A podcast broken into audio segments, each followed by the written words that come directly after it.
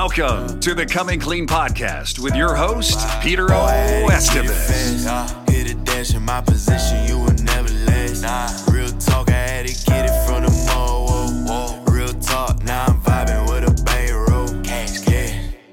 For over 25 years, entrepreneur, speaker, and CEO Peter O. Estevez has built businesses all over the world, and today he shares his experiences, failures, and successes along the side of some of the most sought after thought leaders to help you pave your way to success. Please welcome to the show your host, Peter O. Estevez. Boy,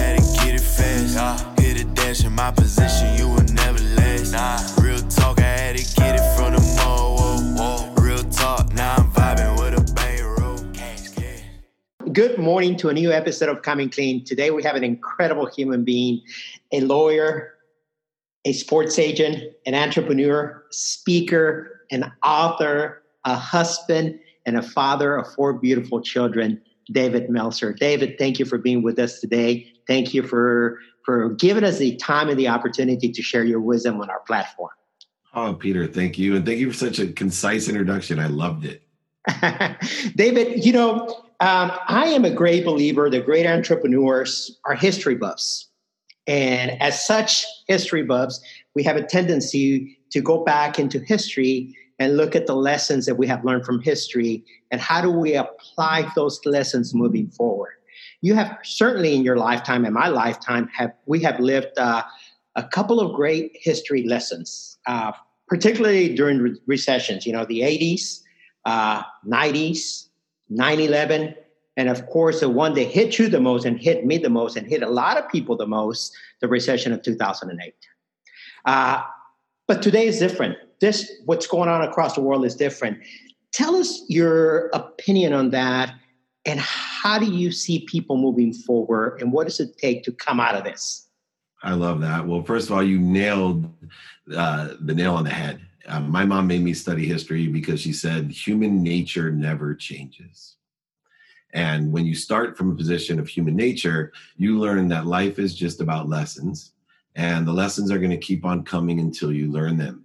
Uh, when we have pain, that's an indication physical, mental, emotional, spiritual, and financial pain. It's an indication that you have a lesson to learn. That's all it is. And so, where we are right now is people are experiencing a great lesson. And for different people, there's different lessons that will be learned.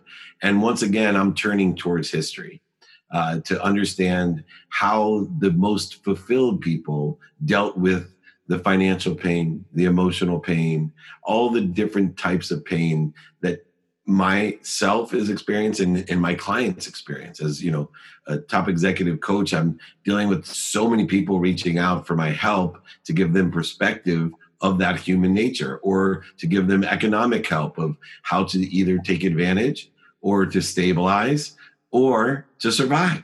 Yeah, you know, and all three uh, are existing pains for different people determined upon what lessons they have to learn. But I think the first step to help people with their mindset, which is one of the four things that we can control, which gives us more sense of confidence and security, is to understand that this is just a lesson. I if I literally I wouldn't be here if I needed anything. If I needed anything, I wouldn't be here. It's it's a simple philosophy. And when you start looking for the light, the love, and the lessons and everything, it's amazing what you find. It's like a race car driver that's staring at the road in front of them instead of at the wall. Those race car drivers that stare at the wall hit the wall those who stare at the road in front of them keep on driving down the road. So when you're driving and looking for the light, the love, and the lessons, you're going to find light, love, and lessons. And you're going to be one of those people like you and I that come out of these painful situations and say, that's the best thing that ever happened to me. Why? Because I learned a valuable lesson that allowed me to accelerate, to grow, and to have more light, love, and lessons in my life. In other words, to be happy. And as you know, Peter, happiness is the best disease. It's the greatest virus. It spreads just by witnessing it, and it actually strengthens our immune system, meaning that it defeats all other viruses as well. So if I can teach people to find the light, love, and lessons within the context of this philosophy, then my mission of my spiritual and human existence are, are met. What an incredible, what an incredible answer, David. Thank you so much. Life, love, and lesson. with that in mind, David, why is it that so many of us we have a tendency of clapping down and believing that what we need is resources and not to be resourceful? Absolutely. There's three worlds uh, that we live in. And what happens is the world of not enough uh, is an energy that exists for regardless of material goods, right? I have friends who own humongous multi million dollar businesses and homes, and they live in a world of just enough. And so when a lemon gets squeezed and the lemon juice comes out, the juice that's coming out of them is not enough, scarcity, right? And so they're looking at hoarding all their resources. They're the people that are running to the grocery store to get enough toilet paper. It's an energy, right? There, there was multi-millionaires running to the grocery store to get toilet paper, and there was broke people not worried about it at all because it doesn't matter what you have, it's the energy that you carry. The second world is the majority world, which is just enough, right? And so this idea of just enough is an idea as long as I have just enough for me. So when you're put into a situation, the lemon is squeezed, the lemon juice that comes out of that during that pressure is okay, as long as I have enough for me, then I'm going to be okay. And so in these compressed certain uncertainty and accelerated growth, a lot of people felt the pressure, oh, there's not enough for me. Then you have this world that I learned to live in. I, I didn't wasn't born into the world. I was born into the world of not enough I evolved into a world of just enough. And then I had to go through and lose over a $100 million to learn that, wait a second, I live in a different world than those two worlds. I live in a world of more than enough.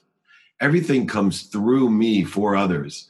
I have and am connected to this light, this love, and these lessons. And my job is to draw from the light, draw from the love, and draw from the lessons and appreciate it. Number one appreciation is gratitude but the second appreciation is to add value to it. So my job is to gather and draw the power of the source, the light, the love, and the lessons, appreciate it, give it gratitude, and also add value, what I have to give to it, my life, and then give it away through me for others. And when you live in the world of more than enough, it doesn't matter whether it's 93, 97, 2001, 2008, or 2020 it doesn't matter what external factors. When they start squeezing the lemon, you're going to really enjoy the lemon juice that comes out. It truly is lemonade.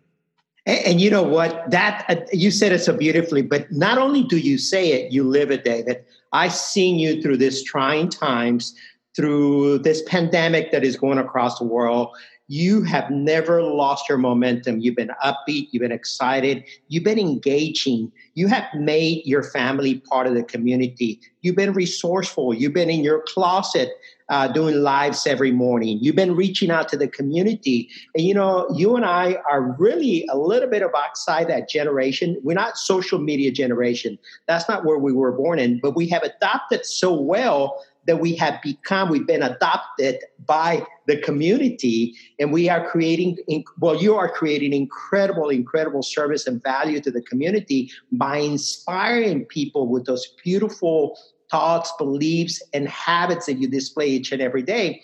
Where does that come from, David? Because, uh, you know, I read somewhere that your mom did not want, uh, you know, when, when you graduated from law school, you had a choice of becoming an attorney or going into the uh, into the uh, into uh, the, the, sales sales for the internet. So, there, there, you go. There, yeah, and my mom actually told me. My mom told me that the internet was a fad, and that uh-huh. I better be a real lawyer. And I think I that fad turned out for you, David.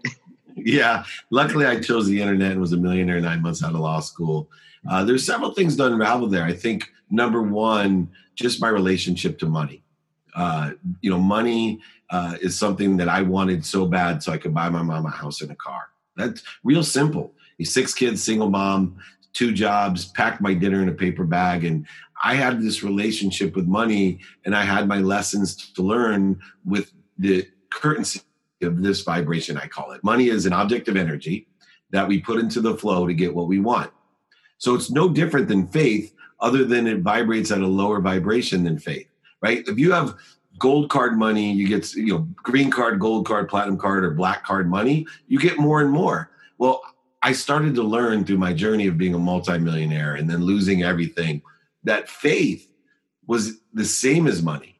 If I had green card faith and lived in hypocrisy and not enough, or if I had gold card faith, or if I had platinum card faith, or if at times I could reach my potential of black card faith, then I could get from the universe everything that I want. I could not only be filled, because that's what money will do, it'll fill your life.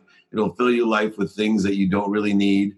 It'll fill your life with people you don't need to impress. It'll fill your life by voting in voting for what other people want from you, whether they love you or not, and then resenting them for manifesting what they wanted for you. But if you can live with black card faith, that there's enough of everything for everyone, everything will come through you. You'll make room. When they say the greatest gift you can give is your life, they don't mean your actual heartbeat. What they mean is to give everything that you've learned, to give everything that you have for others. Why? Because the expanding universe, anything that empties itself expands. There's more black matter than anything else. 99% of your body is air uh, there's so much room to expand. And when you can have black card faith, and I don't do it all the time. I still live in this pragmatic world. As you said, I have four kids. I always joke around that there's not one saint in history. I'm a history buff like you. Not one saint in history that had to travel across the country with four children. Because I promised when they landed, they wouldn't be a saint anymore. So I'm dealing with the blend. And I want everyone to grow, accelerate, and segment to faith with the blend that they live on this earth and they have mortgages and colleges and weddings and daughters and sons and little league and wives, all the different things that are at a lower vibration. And it's okay. You can have more than enough of that, as well as more than enough of the spiritual, fulfilling things that do make you happy. Wow. David, in these trying times, most people allow their ego, their fears, and you often talk about ego to get in the way of seeing what's ahead of us. How do we overcome that? And what is ego in your definition? Well, you know, that's a setup question, a softball for me, since tomorrow I'm doing a, a training on road to revenue ego, because the ego edges our goodness out of our life. And the ego's a practice. It, it, it's a practice. And the practice is this we're clearing the clouds from the sun we're allowing ourselves to draw more information. We're getting out of our own way. And there's three steps in order to effectuate the ego. Number one is to identify when we're in ego based consciousness.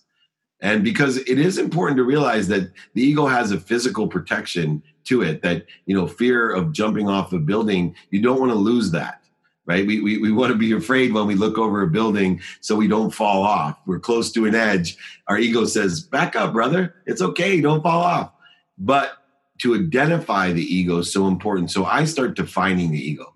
I, I define it by needs because, as you know, the ego's basis from the historical and philosophical perspective is the ego has the need to flight, fight, feed, or the other F word. Um, and so I started to identify more specifically what those four needs of the ego really manifest themselves in today's world. The need to be right. You know, go ahead, think about how much time, money, and resources. I went bankrupt, lost over a $100 million because I had a need to be right. I'll tell you that right now. Yeah. I had a need to be right, and it took all my liquidity to prove that I was going to be right. And then I leveraged myself too far over my liquidity and ended up losing everything. Two, a need to be offended.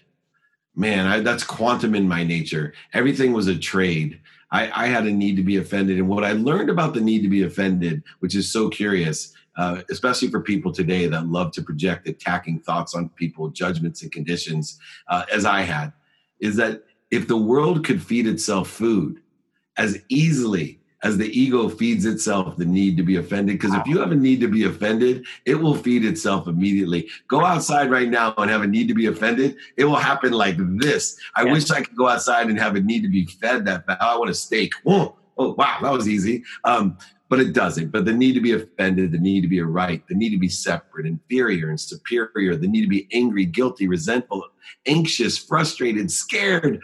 These are all things I identify. So the first step is to identify the second step is when we're in ego, realize your body, mind, and soul are on fire. It's a corrosion, it's an interference. And so, what do we do when we're on fire? The next step, we stop. right? Stop for a second and make sure you identify that and give it a name. Then ask yourself why, drop, right? Drop down. And this is where I become a ferocious Buddha. I'm not your normal Buddha. I'm not going to sit on top of the hill for the rest of my life and contemplate my existence. I'm a ferocious Buddha. I have free will within me, and I'm going to have the law of Goya besides the law of attraction. The law of Goya, John Assaraf taught me, is the law of getting off your ass. And I am going to make sure that I am in the constant, meaning consistent every day, persistent without quit pursuit of my potential. That takes a ferocious attitude to consistently every day do anything. I tried to say thank you before I went to bed and when I woke up because I was proving to everyone that it would change my life. And I wanted to do it for 30 straight days. I teach it on stages, I write it in books, I tell everyone I can on social media. Change your life by saying thank you before you go to bed and when you wake up. Nine months it took me till I could get 30 straight days without it. That takes a ferocious attitude. That's me. I'm teaching it. It took me nine months. So be a ferocious Buddha breathe through your nose, out through your mouth, straighten your spine, find that peace, and then roll or move in the trajectory that you want to move in. Do not accelerate in the wrong direction that ego will take you into. Ego's like the guy that turned the highway sign from north to south and then forced you to step on the gas. That's what ego is, man. It'll send you as fast as it can to the wrongest direction. And anyone that's been in an argument with their kids, their spouse, their best friend, someone they really care about, and they think to themselves afterwards, how the heck did I get here? How, how, I, I, I it's a practice to me. So I, I took it from being years to get to center to months to weeks to days to hours to minutes and now moments that I can shift my energy. And but it's a practice. It took 13 years to go from years down to moments. And if there's any gift or any skill set I could give, it would be the practice of ending fear to everyone. Wow. Wow. Powerful words. David, you often say that you are a student of your calendar. And I have witnessed that. I have seen you every day at the same time on social media you suit up and show up, you are engaging. Why is that so important? And why is it so important today, today, in the trying times that we're living, to suit up and show up? Well, for me, I have a kaleidoscope that I look through. I believe I'm a projector, I'm not a receptor. I project what I want. And so through my projector, I have a lens, and that lens has three different, it's a kaleidoscope. So the first lens is productivity my day has to be full of providing value and giving service and being of service to everything and everyone around me because that's what creates the void for the universe to fill. My philosophy of expansion is based upon productivity. So I have a lens of productivity. I have a lens of accessibility. Accessibility is a duality. How accessible am I to people uh, like you, Peter, and your audience? And how am I accessing what I want? How am I filling that, that, that void? And then the final lens, which we discussed earlier, is gratitude, which allows us to practice ending fear and a variety of other things. So using my calendar with the lens of productivity, accessibility, and gratitude to study, which is to me, the word study means not only pay attention, but give intention, right, to the things that I want to be the coincidences of my day. And so I study with those lenses what I have planned for the day, what I don't have planned for the day, the white space, the blank space, and my sleep, which most people ignore completely, but it's the number one habit we all share. And it's the thing that you spend the most time on in your life. And it's also the time when we're most connected to the light, love, and lessons. We have less interference, less corrosion of the ego when we're sleeping. The ego goes to bed. So we're allowed to draw more energy. Most people live their life like the myth of Sisyphus without being a student of your calendar. They push the boulder. Great, ferocious Buddhas we are. We push it all the way up the hill, and then we go to sleep, and we let the boulder go all the way back down to the hill, and we wake up, and we look at the boulder, and we look at the hill, and go, I'm stuck. I'm in the same place. Nah, when you're a student of your calendar, not only are you pushing the boulder faster, stronger, and higher, but you're allowing yourself to plateau and grow. When you wake up in the morning, you have a new higher frequency, a new level of awareness. You're able to create a baseline for yourself to go off of and to grow from there. And it is exponentially the best thing you can do in your life because it raises your awareness to the productivity, accessibility, and gratitude that you've been blessed with. Wow. Another important thing that you often talk about, David, is radical humility. And you don't only talk about it, but you display it. You speak in an almost philosophical uh, monotone. You speak very philosophically. You're very methodical, but yet you you're you're you exuberant of kindness and peace and, and tranquility within you, and that reflects across everything that you do. But what exactly is radical humility? I understand it, but will you share that with your community, our community? I think to illuminate who you are is the first step of humility.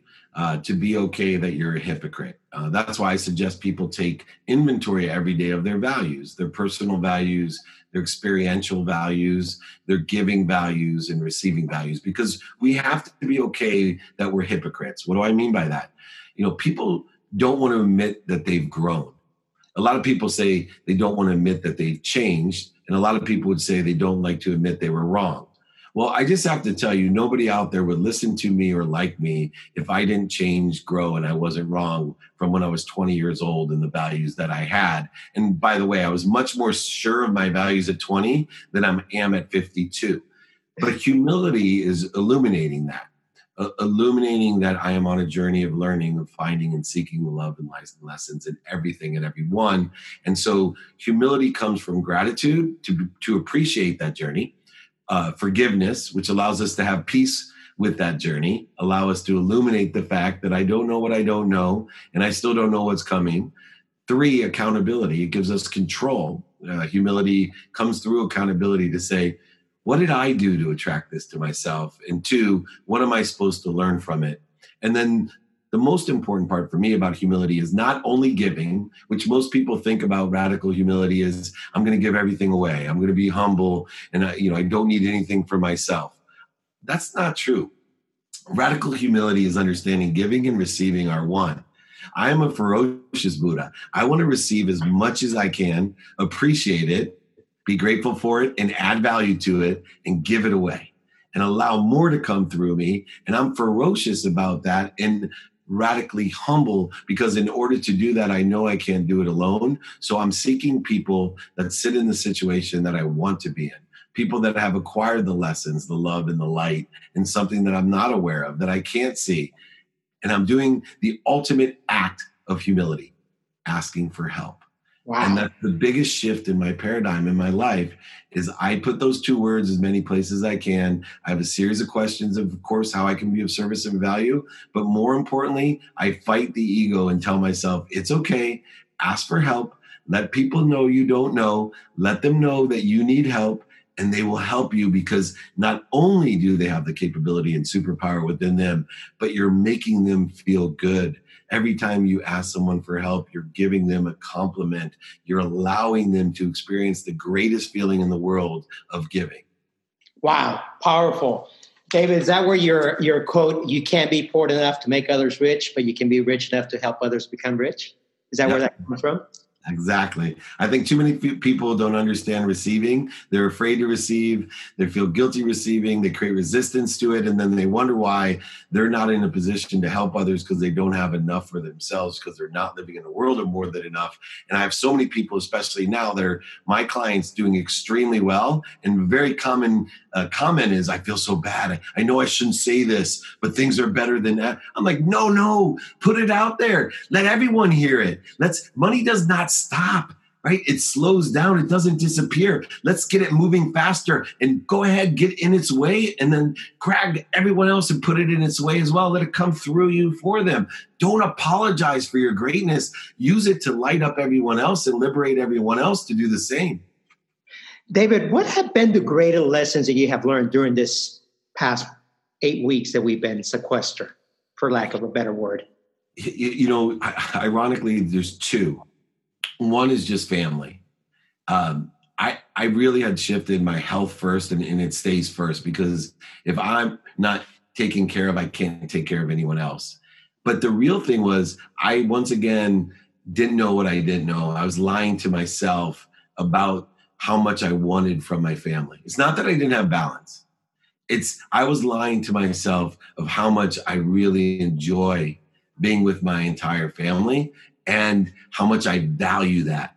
And uh, as I was traveling around, I used blame, shame, and justification about, oh, you know, the kids are in school. I give two minutes, you know, I give a minimum amount of 30 minutes to my wife, 30 minutes to my 10 year old son, and two minutes to my three teenage daughters, and one minute to my mom to tell her I'm happy, healthy, I love her, and appreciate her, which are the only four things parents really want to know.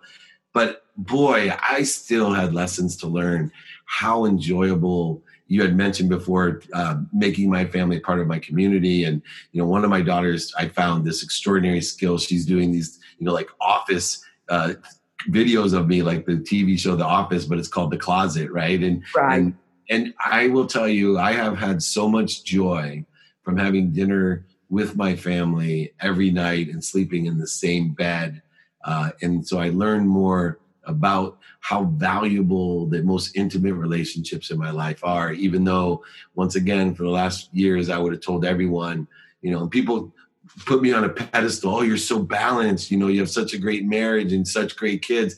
I did but i can do like it says behind me get 1% better. The second lesson was really one that was just exacerbated and i want everyone to take this lesson.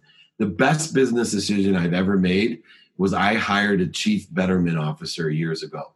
Literally the second highest paid employee in my company. And their entire job every day is to walk around and talk to every employee and ask how they can help, what they can make better, what they can do better, softwares, desk position, temperature, food, bathroom and then look and walk around and look at everything and see how can I make this picture better? How can I make this light switch better? And the margins that are created in my business because I have someone only focusing on, you know, getting 1% better every day have been extraordinary. He's worth his weight in gold. I applied that to my own life. I was moving so wow. fast I'm my own chief betterment officer. So I'm taking the time again to find the four minutes every day that I can save that turn into 24 hours a year or tell people, look, I'm going to give everyone my biggest gift right now. And it's not my free training tomorrow, which I want everybody to come to. It's free. I don't sell. I think the biggest surprise to the thousands of people that come is when, when's the sale coming? It's not going to come. You're going to finish it, and I'm going to tell you, have a great weekend. Uh, so please join me. But the, the, the great the greatest lesson is for everyone, I'm giving you two weeks vacation. And here's what it is I have learned that 80 hours a year on average are spent looking for things. The three things that most people look for and lose are their phones, their wallets, and their keys. So while you're at home in this period of pause, if you can train yourself to put your keys, your wallet, and your phone exactly in the same place, I've just saved everyone watching 80 hours of productivity. I've given you two weeks vacation, so you can go ahead and use those while you're here, knowing that you have that every single year, two extra weeks vacation, as long as you put your keys, your wallet, and your phone in the same spot. You heard it from Mr. David Meltzer, an incredible human being, an incredible entrepreneur, a man that is making a, a tremendous impact in the world. Join him tomorrow in his class, Where and How yeah, so go go ahead if you can email me, david at dmeltzer.com or text me 949 298 2905. We'll register you. It's a free training every Friday. So you're registered once every single Friday, 11 a.m. Pacific, 2 p.m. Eastern. And if you don't make it, go ahead and watch it on YouTube at David Meltzer. David Meltzer. Thank you so much, Peter. David, thank you so much. Thank you for joining us. I appreciate it so very much. Awesome. Take care. Take care. Bye bye. Hit a dash in my position, you would never last. Nah, real talk, I had to get it from the mall. Whoa, whoa. Real talk, now I'm vibing with a bankroll. Cash, cash. Thanks for joining us today on another episode of the Coming Clean podcast. Make sure to join Peter and his next guest on a brand new episode as we continue changing and impacting lives across the world. Share this episode with a friend, follow, subscribe, and leave a review. Boy, I had to get it fast. Nah. Hit a dash in my position, you would never last. Nah.